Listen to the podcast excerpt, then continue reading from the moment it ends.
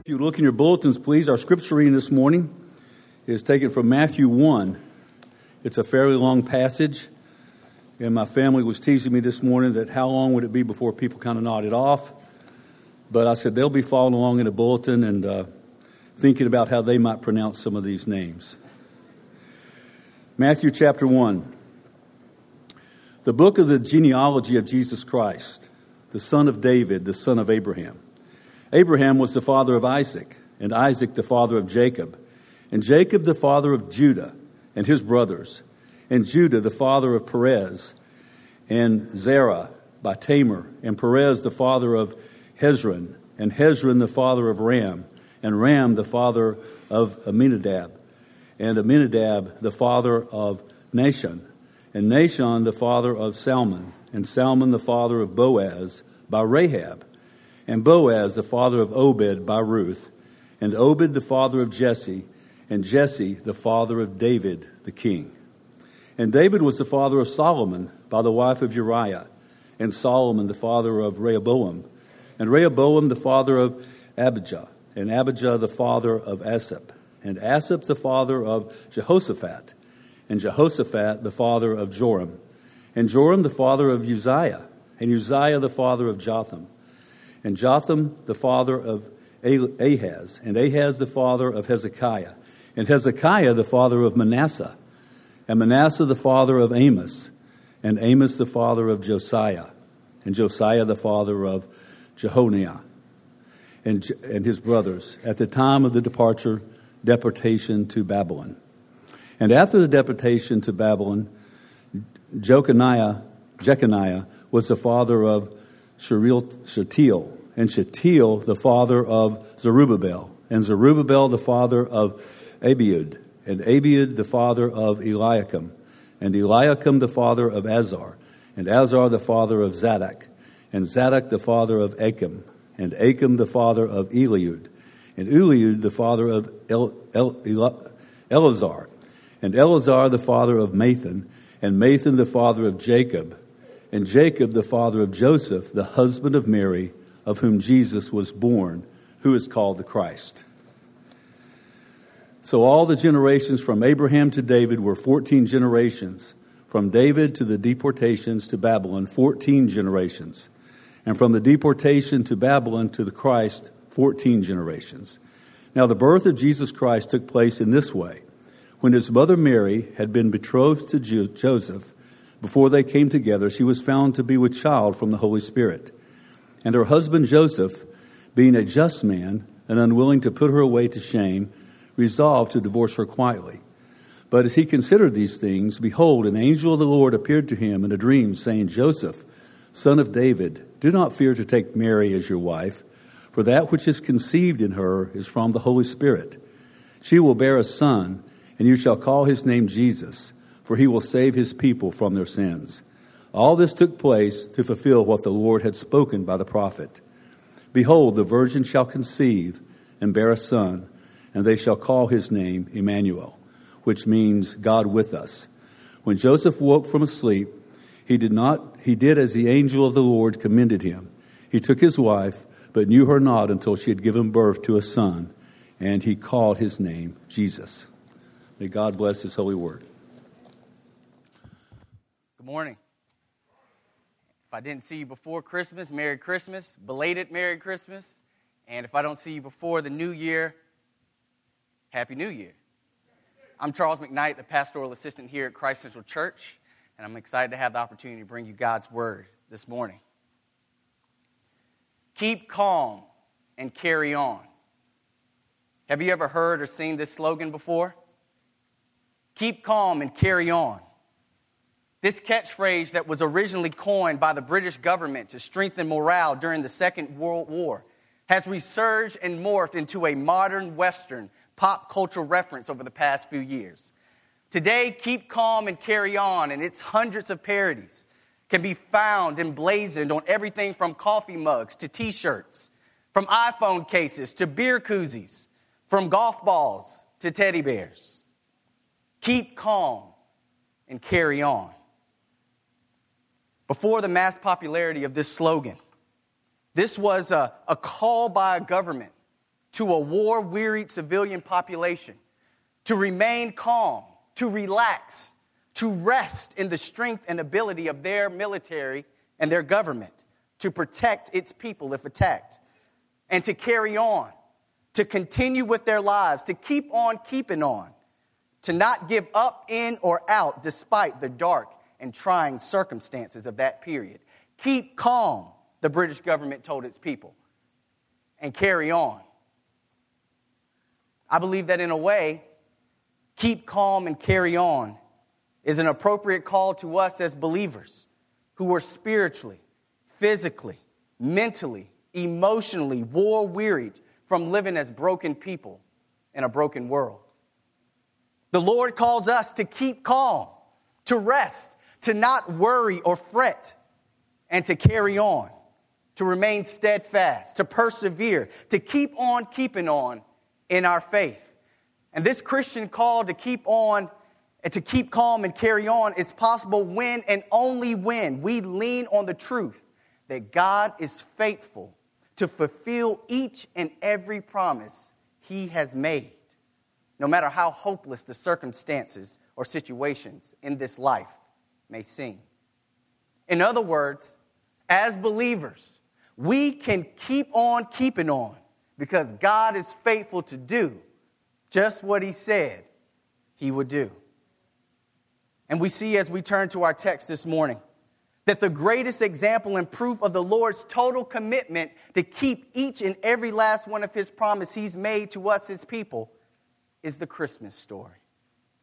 Christmas, that celebration of the birth of Jesus, who was conceived by the Holy Spirit and born of the Virgin Mary who is fully God and fully man, sent as the grand and climactic fulfillment of a promise God made thousands of years earlier when he promised Abraham that through his seed all the nations of the earth would be blessed, and promised David that from his family a ruler would come and reign as king forever. Jesus' birth is proof that God keeps his promises. Christmas is the ultimate evidence that God will do just what He said He would do. And because God will do what He said He would do, we as believers can keep calm and carry on. And the Christmas story, especially that part laid out in our Matthew passage, not only proves that God fulfills His promises, it also shows us how God fulfills His promises. Matthew 1 reminds us this morning that God doesn't operate according to the limits of our own finite reasoning. It reminds us that God doesn't rely on our own abilities or talents, our strengths, or anything that we have to accomplish what He wants to get accomplished.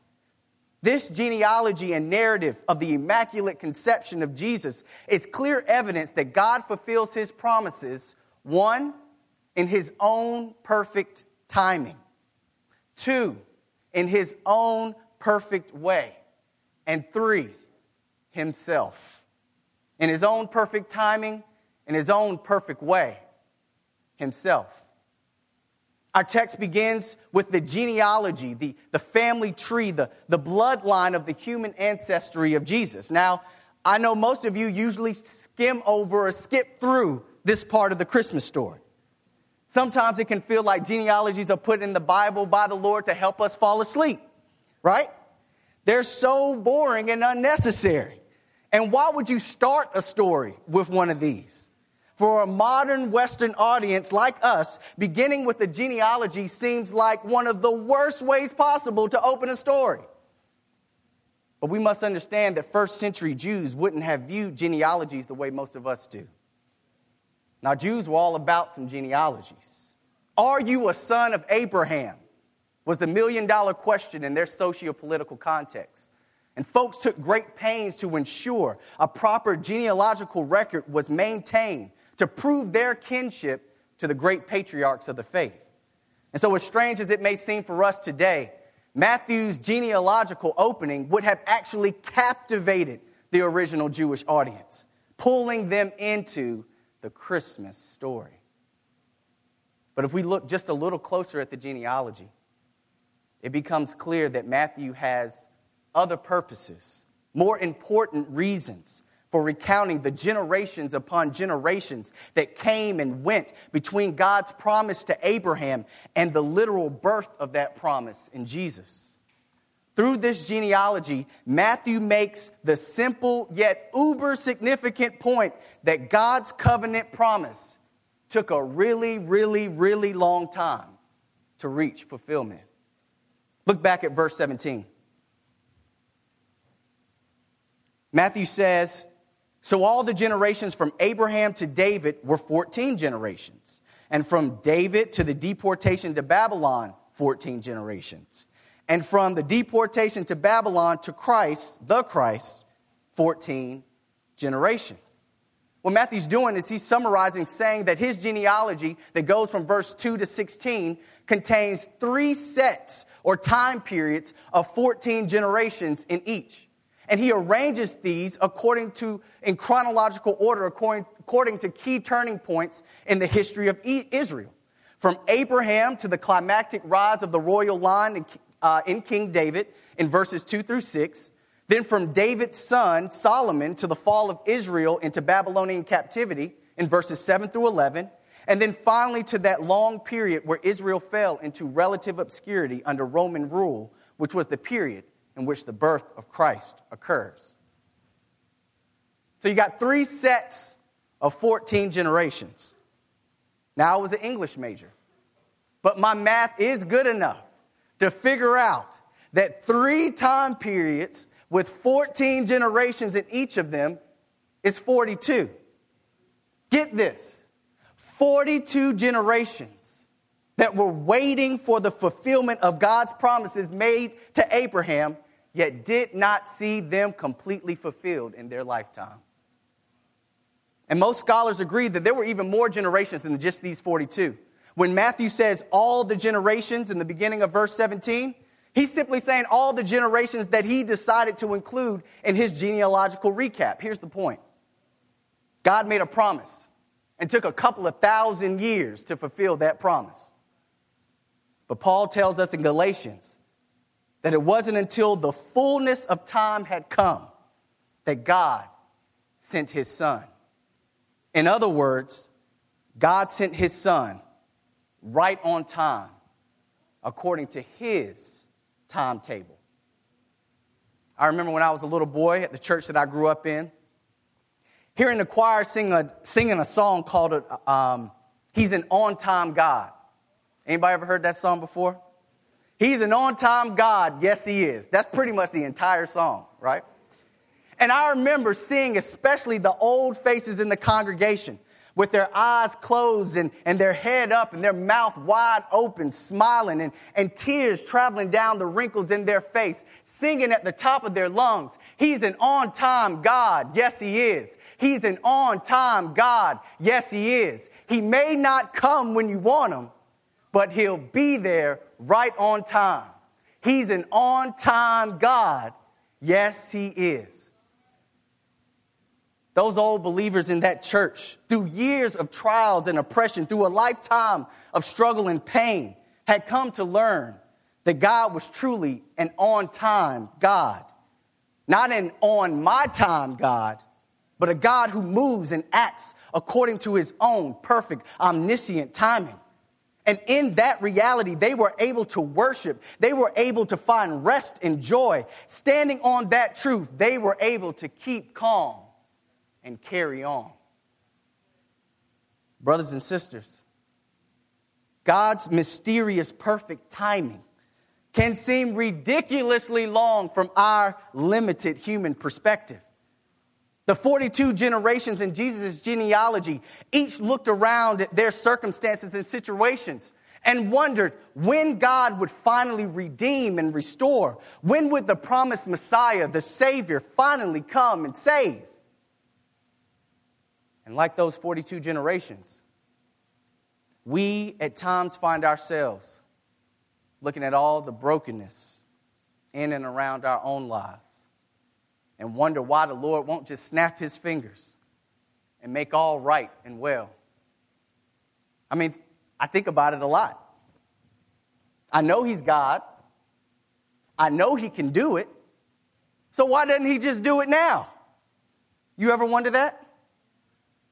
Why doesn't he just snap his fingers and restore all of our broken relationships?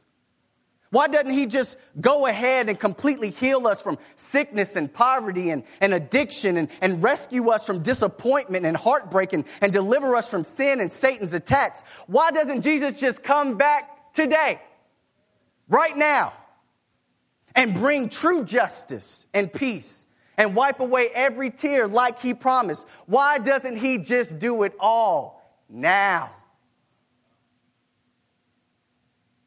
brothers and sisters, it's right to long for these things to happen.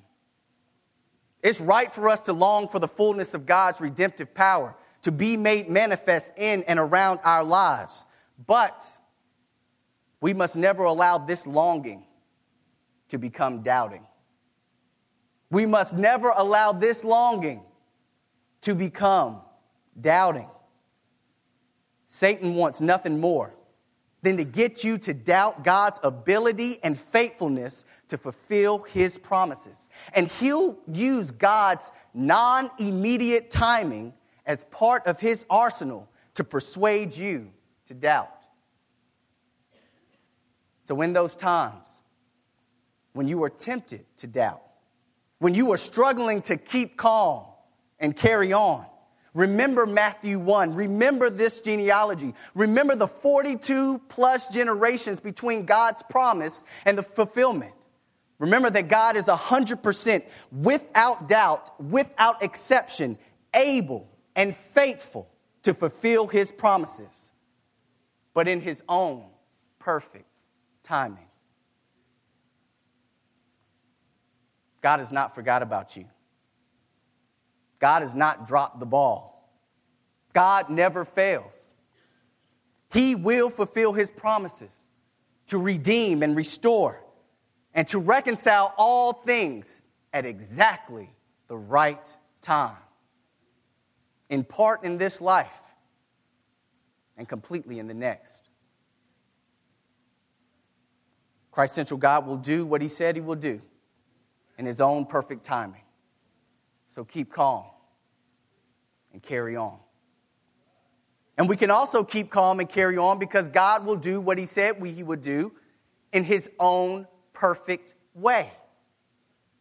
If we look closer at this genealogy, it doesn't take long before we realize that God had been actively moving incrementally, generation after generations, toward his promise fulfillment in Christ. And it also becomes clear that God's moving, this, this progression, God's advancement often occurred in ways that were upside down, unusual, and unexpected. Just look at all the unexpected people and situation God used to create Jesus' family tree in history.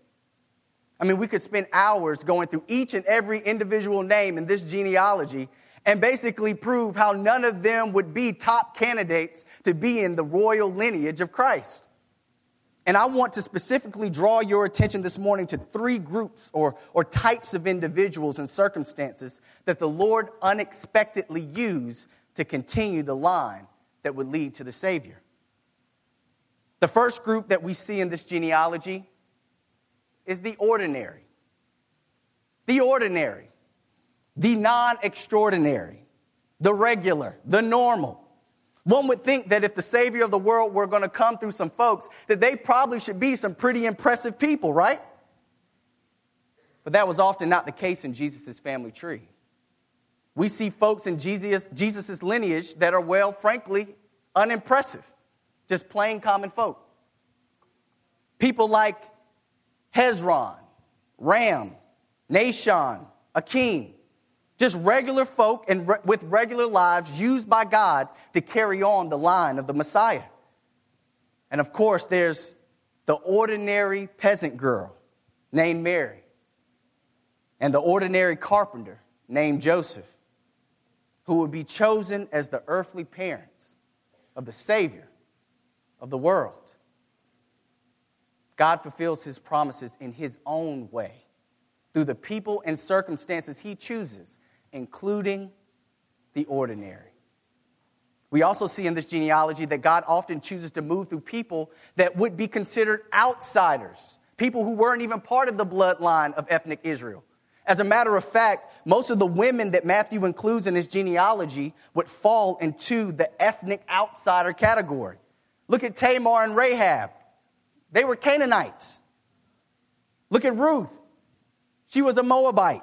And Bathsheba, she was a Hittite. All these women were ethnic outsiders. Moreover, these women not only demonstrates uh, God's unexpected use of outsiders, they also represents God's unexpected use of some sinful and scandalous, some morally outrageous behavior to push his promises towards fulfillment. What do I mean?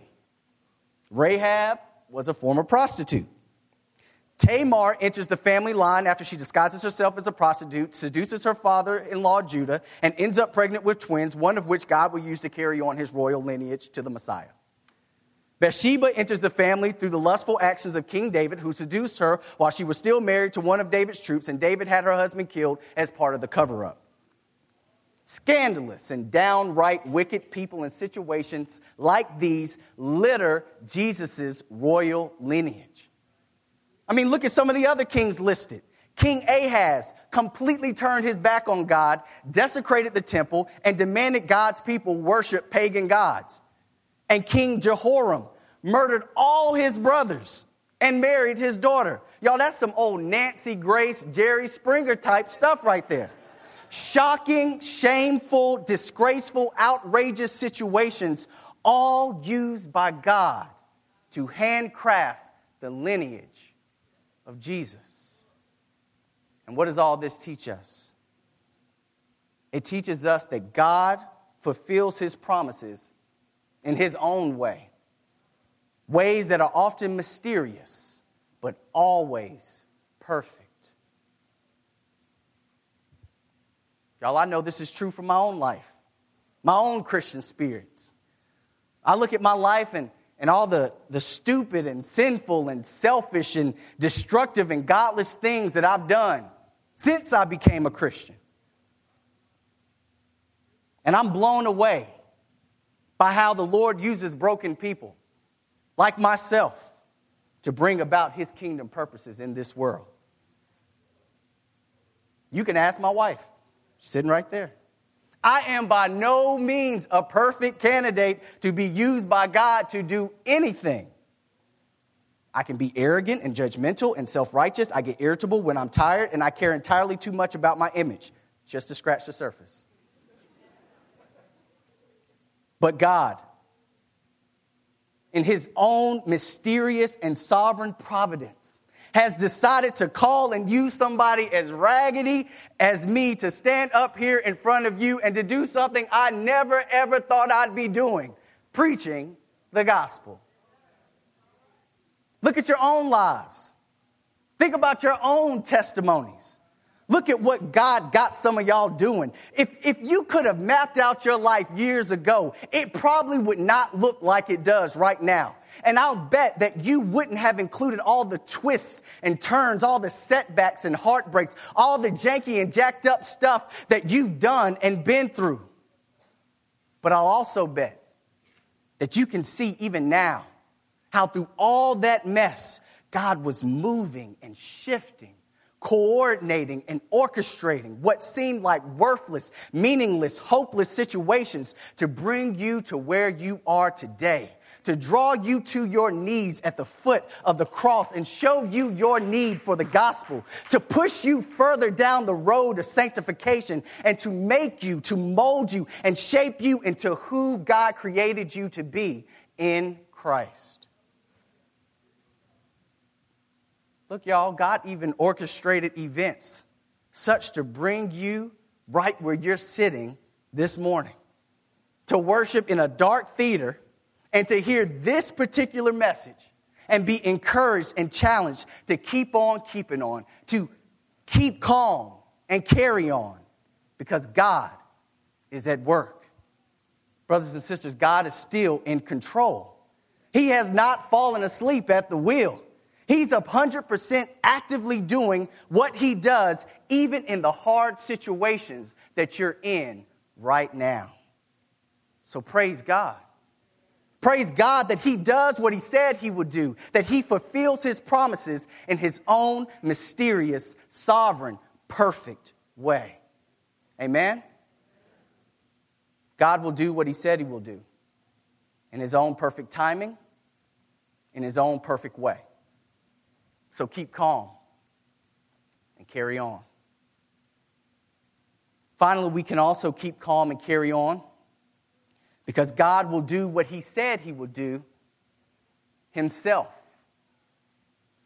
Verses 16 and 17 wrap up Matthew's genealogical account and serve as a transition into the familiar narrative of verses 18 through 25, where we find the miraculous story of the incarnation of Jesus.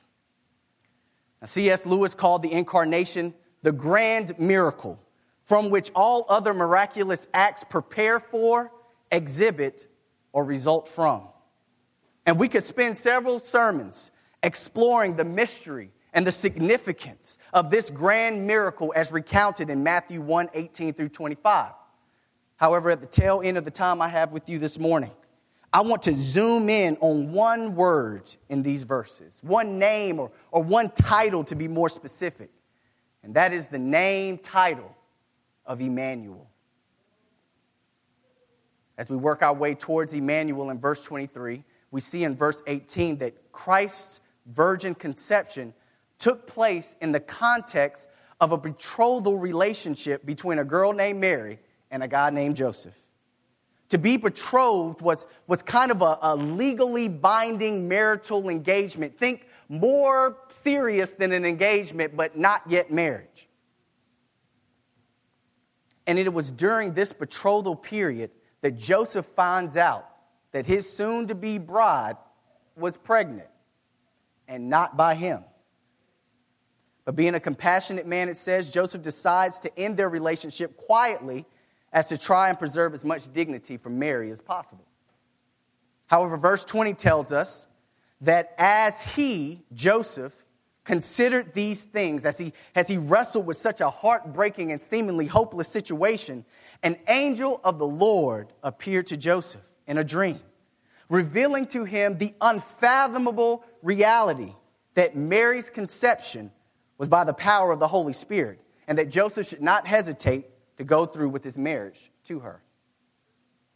The angel also tells Joseph in verse 21 that when the baby is born, they are to give him the name Jesus. Jesus, which is technically the Hellenized or Greek version of the Hebrew name Yeshua or Joshua, which means the one who will save. Remember that.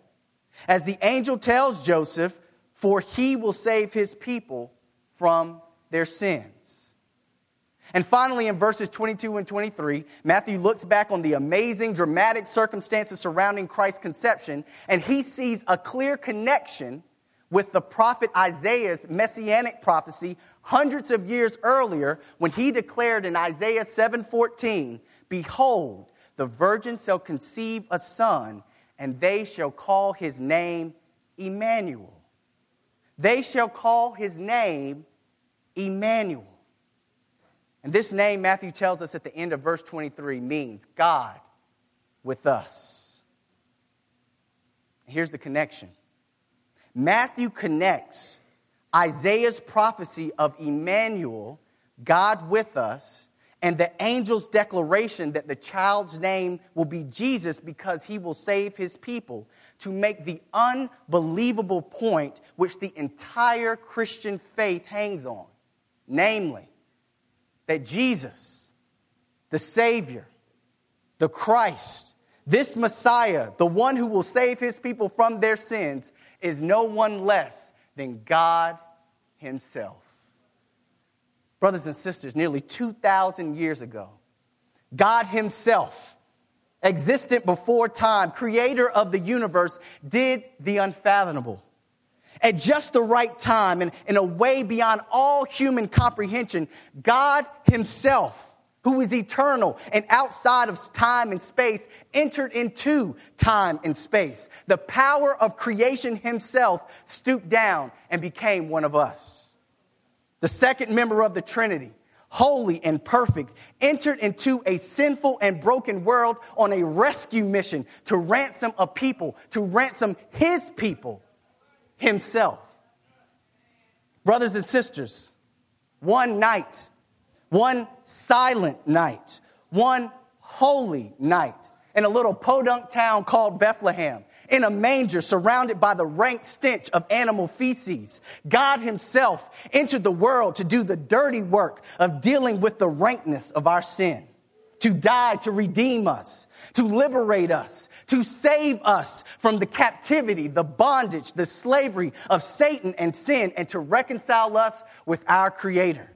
That, brothers and sisters, is what happened on that first Christmas. And that's what happened at the incarnation. God fulfilled his promise in his own perfect timing, in his own perfect way, himself. And as believers, we still experience Emmanuel, God with us, every moment of our lives. For Christ has given us the very Spirit of God to reside, to dwell, to be with us forever. In John 14, 16, Jesus tells his disciples and all those that would come to follow him, I will ask the Father, and he will give you another helper to be with you forever. And it is God Himself, the third member of the Trinity, the Holy Spirit, the helper, the comforter, the counselor, who strengthens us in our faith it is God Himself, the Holy Spirit, who convicts us of sin, who, who guides us in all truth, and who empowers us to obey, who teaches us to pray, who, who produces Christ like fruit in our life, and reminds us that we are children, beloved children of a living God. It is God Himself, the Holy Spirit, who comforts us in heartbreak who encourages us in setback and gives joy in the joyless, peace in the peaceless, and hope in what seems like the most hopeless situations. It is God Himself, the Holy Spirit, that helps us keep calm and carry on. Because, get this, it is God Himself, the Holy Spirit, who keeps us calm and carries us on. Brothers and sisters, you can't keep calm. You can't find true rest on your own.